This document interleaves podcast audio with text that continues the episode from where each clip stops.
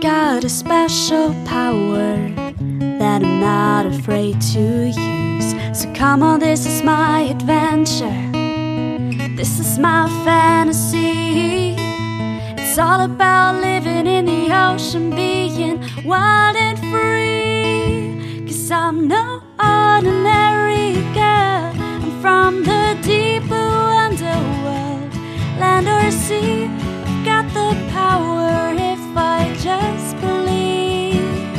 'Cause I'm no ordinary girl. I'm from the deep blue underworld, land or sea. The world's my oyster. I'm the pearl, no ordinary girl. Moin und herzlich willkommen bei den drei Meerjungfrauen. Ich bin Eva. Und ich bin Anna. Und eigentlich sollte jetzt kommen, heute öffnen wir das erste Türchen Adventskalender, aber in diesem Jahr gibt es keinen Adventskalender für euch. Ihr wart nicht artig. ähm, Nein, wir haben uns dieses Jahr überlegt, das ein bisschen anders zu machen. Also wir wollten auf jeden Fall noch irgendwie ein Advents-Special machen, aber uns haben nicht ganz so viele Zuschriften erreicht. Und wir beide sind einfach auch gerade sehr beschäftigt und haben super viel anderes im Kopf. Wir kriegen das ja alles auch so ein bisschen mit, dass bei uns gerade voll viel im Umschwung steht und wir uns an neue Situationen gewöhnen müssen. Deshalb war es für uns das jetzt einfacher so zu planen, dass wir quasi einen Adventskranz machen. Das heißt, ihr bekommt zu jedem Adventssonntag eine Folge, in der wir zwei Wünsche, die geäußert wurden, gruppiert haben. Ähm, die ist dann natürlich auch länger als fünf bis zehn Minuten. Also mal gucken, hoffen wir. Das hier ist ja die erste. Mal schauen, wie lang sie dann wird. Ähm, ja, aber das ist jetzt der Plan für diesen Dezember und wir hoffen, das ist so in Ordnung für euch. Genau. Ich würde sagen, dann starten wir auch direkt und ja, hoffen, ihr habt einen schönen Adventssonntag, wenn ihr das schon am ersten Advent hört. Wir fangen an mit dem Zigarrenhai, der wurde sich von Jenny gewünscht. Damit gehen Grüße raus an Jenny. Vielen Dank für deinen, äh, ja, deine Einsendung. Der Zigarrenhai, ähm, das ist der Isistius brasiliensis. Ähm, der gehört zur Ordnung der Dornhaiartigen, der Squaliformes. Dort gehört er zur Familie der Dalatiidae und da drin zur Gattung der Isistius, das sind die Zigarrenhaie. Diese Gattung hat drei Arten, und zwar den Zigarrenhai, den ich heute vorstelle, dann noch den Großzahn-Zigarrenhai und den südchinesischen Zigarrenhai. Die Zigarrenhaie sind relativ kleine Haie. Der Isistius brasiliensis, der Zigarrenhai, über den ich heute spreche, der wird maximal fünfzig Zentimeter lang und der hat eine braune Färbung. Ähm, und was auch ganz spannend ist, der hat ähm, in der Nähe der Kiemen so ein dunkles Band, ganz einmal rum um den Körper. Und er hat Leuchtorgane an der Unterseite, da komme ich später auch nochmal drauf zu sprechen. Ähm... Der Name kommt daher, dass die Körperform länglich ist, wie eine Zigarre. Und der Zigarrenhai hat ein asymmetrisches Gebiss. Das bedeutet, dass der Oberkiefer anders ist als der Unterkiefer. Und der Oberkiefer hat kleine, so nadelartige Zähne. Und der Unterkiefer ist eine zusammengewachsene Zahnreihe. Ähm, genau. Und der Zigarrenhai hat zwei kleine, so ganz kleine Rückenflossen. Und die erste ist da tatsächlich kleiner als die zweite, was ganz lustig aussieht. Ähm, und genau, und er hat auch eine relativ asymmetrisch geformte Schwanzflosse. Die Verbreitung des Zigarrenhais ist relativ global, aber man findet ihn größtenteils in den tropischen Meeren. Und da findet man ihn im Flachwasser, aber auch sogar bis zu drei Komma fünf Kilometer Tiefe. Ähm, man hat aber herausgefunden, dass die Zigarrenhaie Vertical Migrators sind, also dass sie quasi innerhalb des Tages ähm, nach oben an die Wasseroberfläche migrieren, beziehungsweise in eher flächere Gewässer. Und wenn wir jetzt zur Ernährung kommen, ähm, werde ich erstmal quasi den englischen Namen nennen, weil dann ähm, versteht man noch schon mal ein bisschen mehr, wie er sich ernährt, weil das ist auch das Spannendste an diesem Hai. Auf Englisch ähm, quasi der Trivialname dieses Hais ist der Cookie Cutter Shark, also quasi ein Plätzchenstecherhai. Ähm, denn er beißt so kegelförmige Stückchen aus größeren Fischen und Meeressäugern heraus. Also er frisst auch teilweise ganze Tiere, zum Beispiel Tintenfische. Wenn die etwas kleiner sind, dann frisst er die auch im Ganzen. Oder auch kleinere Fische oder andere Invertebraten. Aber bei so größeren Fischen und Meeressäugern, die halt quasi größer sind als er, äh, beißt er einfach Stücke aus denen raus. Und das kann teilweise auch bedeuten, dass er aus dem gleichen Individuum mehrere Stücke herausbeißt, aber manchmal auch quasi nur einmal, also dass er die nur quasi einmal attackiert. Und äh, ja, da handelt es sich dann um andere Haie zum Beispiel, um Rochen, aber auch um Wale ähm, oder größere Thunfische oder so zum Beispiel. Ähm, und was auch gefunden wurde anscheinend, ist, dass äh, er Menschen attackiert. Also das ist noch nicht so häufig vorgekommen, aber es gab immer mal wieder ähm, ja, ein, zwei Meldungen, dass quasi aus einem menschlichen Bein ein Stück rausgebissen wurde bei so Surfern oder SportschwimmerInnen. Genau, und jetzt komme ich nochmal auf die ähm, Leuchtorgane einer Unterseite zu sprechen. Denn da, ähm, ja, also da geht es auch wieder um Biolumineszenz, das haben wir ja auch schon des Öfteren mal besprochen. Ähm, und das erklärt so ein bisschen, wie er, also wie dieser Hai das überhaupt schaffen kann, äh, an größere Säugetiere zum Beispiel ranzukommen.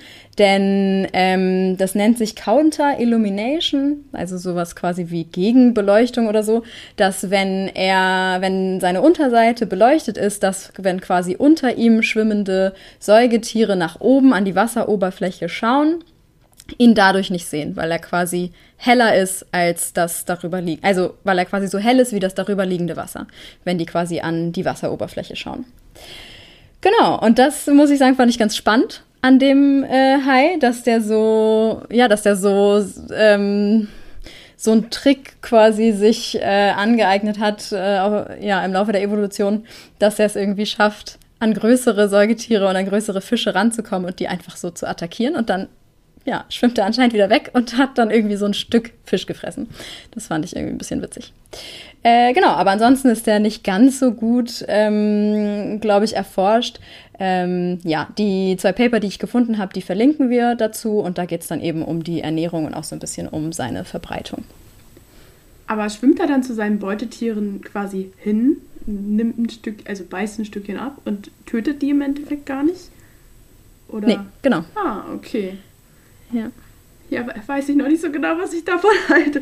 Mega cool. Wenn man sich vorstellt, dass am Ende so, ein, so eine Fischspur da ist, muss ich später auf jeden Fall mal nach Bildern schauen. Oder können wir ja vielleicht sogar auch auf äh, Instagram zum Beispiel sharen mit euch.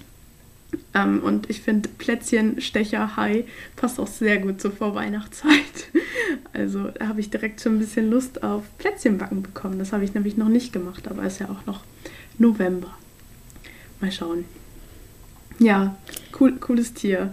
Und Zigarrenhai heißt aber wirklich nur, weil er so aussieht. Oder? Genau. Okay. Ja.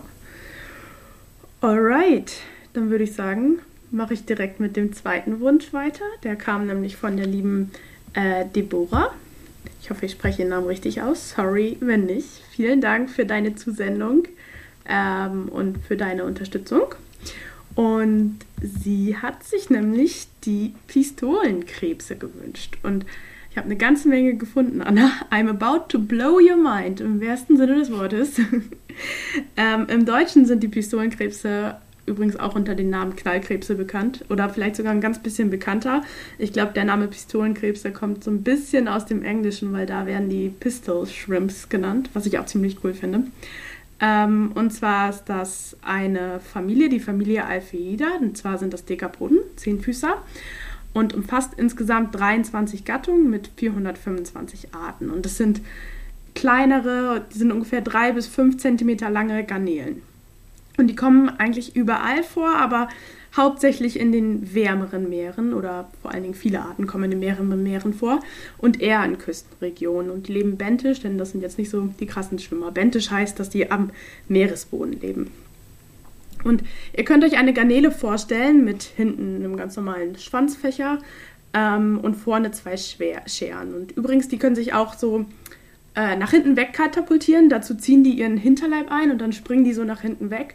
Das machen mehrere Garnelen und das ist so ein Fluchtreflex. Aber das ist noch gar nicht das Coolste an diesen Pistolenkrebsen. Vorne diese zwei Scheren, die sind, also die bestehen aus einem Grundglied, ähm, was sehr groß ist, und darauf sitzt noch ein Scherenfinger. Man kann sich also vorstellen, das sind zwei verschiedene Glieder, die ja, die Schere bilden. Und manchmal sind beide Scheren klein und symmetrisch, aber bei manchen Arten kommt es eben auch dazu, dass eine Schere massiv vergrößert ist. Die ist dann teilweise so groß, wie die Hälfte der Garnele ist. Also wenn man sich diese Garnele anschaut, dann sieht man wirklich nur diese Schere. Und es gibt zwei Gattungen, das sind die Gattungen Alpheus und Sinalpheus. Ist die Schere so modifiziert, dass es eben zu lauten Knallgeräuschen kommt. Die können erzeugt werden durch einen ganz bestimmten Mechanismus. Und zwar ist es so, dass die Schere geöffnet ist, und wenn die geschlossen wird, dann muss ein enormer Kraftaufwand erzeugt werden. Also eine von diesen beiden Gliedern der Schere, die, das ist quasi, ist quasi fest, und der andere fällt wie so ein Hammer auf diesem festen, dieses feste Glied drauf, also wie so ein Hammer und Amboss. Und dadurch wird so ein Jetstream erzeugt, der ist tatsächlich hundertfünfzehn Kilometer pro Stunde schnell, das muss man sich mal vorstellen. Ähm, in vernünftigen Ländern, ja, vernünftigen Ländern nicht, aber mit vernünftigen Autofahrregeln darf man so schnell nicht mal Auto fahren. In Deutschland natürlich schon, aber ähm, hundertfünfzehn Kilometer pro Stunde ist eine ganze Menge. Und wenn dieser Krebs eben diese Scheren aufeinanderknallen lässt, kommt es zu einem lauten Knall. Und der erste Gedanke ist ja eigentlich klar, das kommt dadurch, dass diese Scheren aufeinanderknallen, aber es ist gar nicht so. Es ist nämlich so, dass sich in diesem Wasserstrudel eine Kavitationsblase bildet. Das liegt daran, dass schnelle Flüssigkeiten einen niedrigeren Druck haben, ähm, und der ist einfach so niedrig, dass der tatsächlich implodiert. Aber dadurch, dass um diese Kavitationsblase herum ja noch normaler Wasserdruck ist, kommt es eben zu einem sehr hohen ähm, ja, Druckausgleich. Und dadurch kommt es auch zur Schallabsanderung. Und das kann bis zu zweihundertachtzig, achtzehn Dezibel sein. Jetzt kann man mit so einer Zahl ja nicht so viel anfangen, aber eine Kettensäge hat hundertzwanzig Dezibel. Also man kann sich dann schon vorstellen, dass es sehr, sehr, sehr laut ist. Wenn man sich jetzt so YouTube-Videos oder so davon ankommt, dann kommt es einem gar nicht so laut vor, aber das ist nur, weil dieser Knall wirklich eine Millisekunde ist. Also es ist gar nicht lang und deshalb verpufft das so. Aber es ist wirklich lauter als ein Pistolenschuss. Und deshalb heißt der Knallkrebs eben auch Pistolenkrebs oder Pistol Shrimp.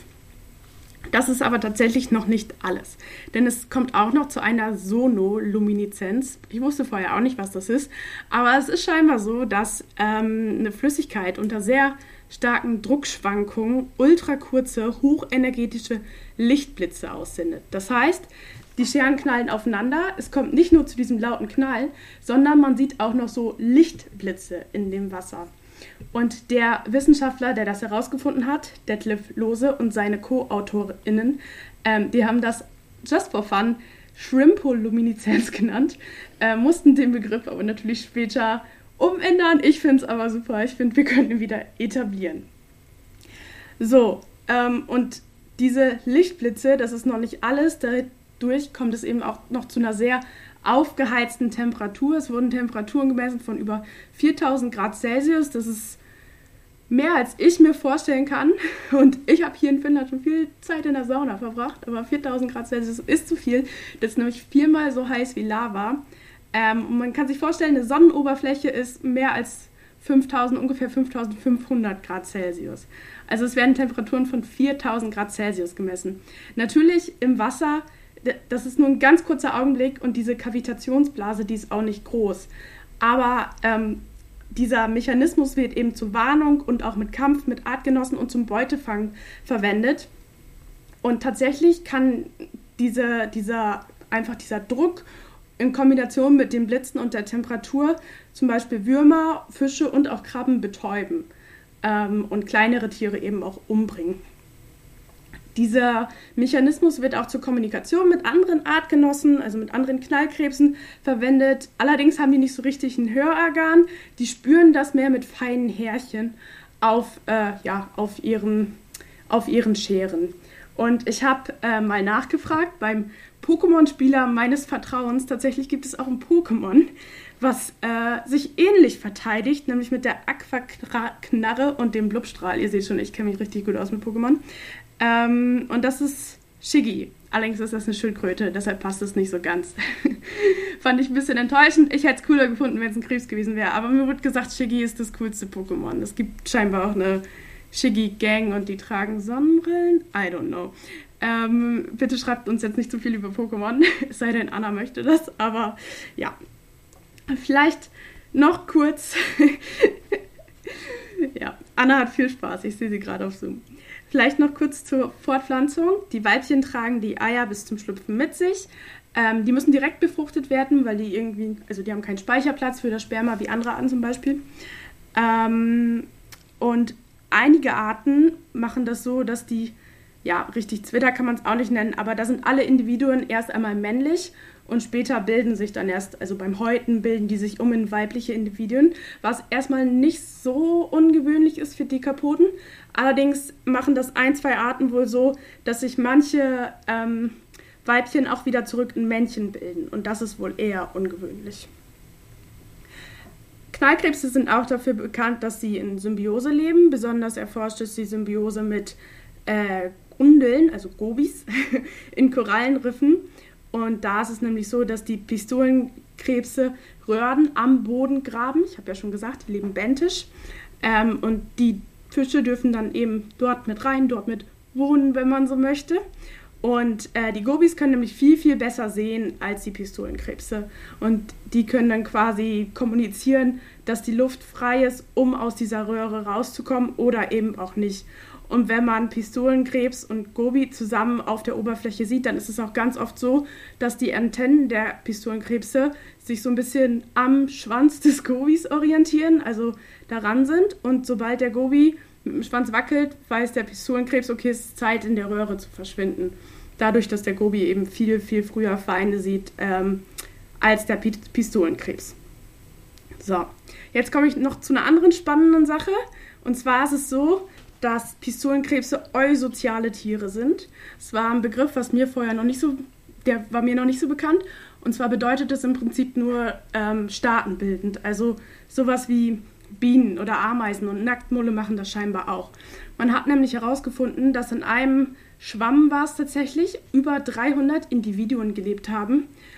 Und die haben sich in ihrer Kolonie so organisiert, dass es nur ein reproduzierendes Paar gab, also quasi eine Königin und ein König und alle anderen Individuen waren Nachwuchs dieser beiden. Und ähm, innerhalb dieses Nachwuchses war es auch so, dass manche besonders große Scheren ausgebildet haben, um eben Feinde abzuwehren. Also es gab in dem Sinne auch sowas wie Soldaten, wenn man es wirklich auf diese Bienenwelt organisieren will. Ja, das fand ich auf jeden Fall auch sehr interessant. Und die Königin saß dann quasi wirklich da drin und hat nur weiter produziert. Und innerhalb dieser Kolonien kann es eben auch sehr laut werden, dadurch, dass eben viele Pistolenkrebse auf einem Fleck sind und sich eben auch über ihre, ihre Knallgeräusche bzw. ihre Wasser-Jet-Streams ähm, kommunizieren. Manche Arten leben aber auch monogam und das fand ich sehr süß, als ich das gelesen habe, weil da stand, die leben dann zusammen in einem gemeinsamen Schlupfloch, einem kleinen Schlupfwinkel. Ja, ähm, ich bin fast am Ende. Ich habe schon viel über Pistolenkrebse geredet, ich weiß. Noch ein paar kleine Funfacts zum Ende. Es gibt auch einen Pistolenkrebs, der in der Nord- und Ostsee lebt. Das ist der Athanis nicensis. Allerdings kann der nicht knallen, also ihr braucht jetzt nicht ähm, am Ostsee- oder Nordseestrand langlaufen und darauf zu hoffen, den zu hören. Das wird leider nicht passieren. Ähm, dadurch, dass die so laut sind, wurden die tatsächlich im Zweiten Weltkrieg auf Sonar gesehen. Sonar hat man ja genutzt, um befeindete Schiffe zu finden. Und wurden gesehen und WissenschaftlerInnen konnten das dann aufklären, dass es quasi ja, nur Lebewesen im Meer sind und eben keine Schiffe. Ähm, und ich habe auch noch gelesen, ich habe es nicht mehr richtig verifizieren können, dass ähm, Amerikaner das wohl auch als Ablenkung ihrer U-Boote gefunden haben. Aber wie gesagt, ich habe es nur so als Nebensatz irgendwo gelesen. Ähm, aber deren Knallgeräusche leben auch anderen, helfen auch anderen Lebewesen im Meer, sich zu orientieren, weil viele Knallgeräusche bedeutet einfach auch, dass viel Jagd zum Beispiel stattfindet oder viel Leben dort ist. Und das steht einfach für ein gesundes Ökosystem. Und dann kann man sich ja vorstellen, dass wenn man das in einem Korallenriff zum Beispiel hört, dass man dann weiß, okay, hier gibt es viel. Ähm, und es gibt tatsächlich wohl auch einen Film namens Project Power, wo ein Superheld die Fähigkeit des Pistolenkrebses bekommt und damit andere auch bekämpfen kann. Also man kann schon sagen, dass der Pistolenkrebs sehr berühmt ist, wenn er sogar schon auf der Leinwand zu finden ist. Ja, das war meine kurze Einführung zum Pistolenkrebs. Ähm, viel, was ich vorher auch nicht wusste, und ich fand es besonders cool, als ich mich so über diese Kavitationsblase und so informiert habe, dass man einfach nochmal gesehen hat, wie wichtig Physik auch teilweise ist, wenn man sich mit Meereslebewesen beschäftigt. Ja, genau. Ich wusste gar nicht, dass die sich so in Staaten organisieren. Und vor allem auch, dass die so, ähm, dass das dann ja alles Nachkommen sind von einem Paar. Ich frage mich, wie, ob das, also offensichtlich hat das, scheint das ja einen Vorteil zu haben oder es scheint ja zu funktionieren. Aber wie, also da wird dann ja kein Genmaterial gemischt, wenn das alles von dem gleichen Paar kommt. Dann ja, ist genau. Ja nicht so eine hohe Diversität. Ähm, das, also man hat es wohl bei einem, einer ganz bestimmten Art, Sinalpheus regalis, bisher festgestellt. Ähm, und die haben tatsächlich dann auch D N S-Analysen äh, gemacht innerhalb der Individuen, die es gefunden haben. Und dadurch konnten die eben das eben nachweisen. Und das hat sich scheinbar daraus entwickelt, dass ähm, alle Nachkommen immer so eng beieinander waren. Also man, man vermutet das, dass sich das daher evolutionär entwickelt hat. Aber, naja, viel mehr konnte ich da leider auch nicht so rausfinden. Ähm, es gab aber ein sehr cooles, also ich würde euch sowieso empfehlen, mal das ein oder andere Video dazu auf YouTube anzugucken, weil das einfach so cool ist, in Slow Motion zu sehen, wie die, ähm, die Scheren zusammenknallen. Man muss ein bisschen aufpassen, weil es gibt auch ein paar Idioten auf YouTube, die dann, keine Ahnung, Mantis Shrimp versus Pistol Shrimp kämpfen lassen oder so. Sowas muss man ja nicht unbedingt unterstützen. Aber es gibt auch sehr informative und einfach auch, ja, wirklich gute Videos in Slow-Mo mit Erklärungen und physikalischen Erklärungen auch. Die konnte ich jetzt gar nicht so in die Tiefe einbringen. Genau. Sehr cool. Vielen Dank für die Einführung in diesen sehr, ja, auch offensichtlich populären äh, Shrimp.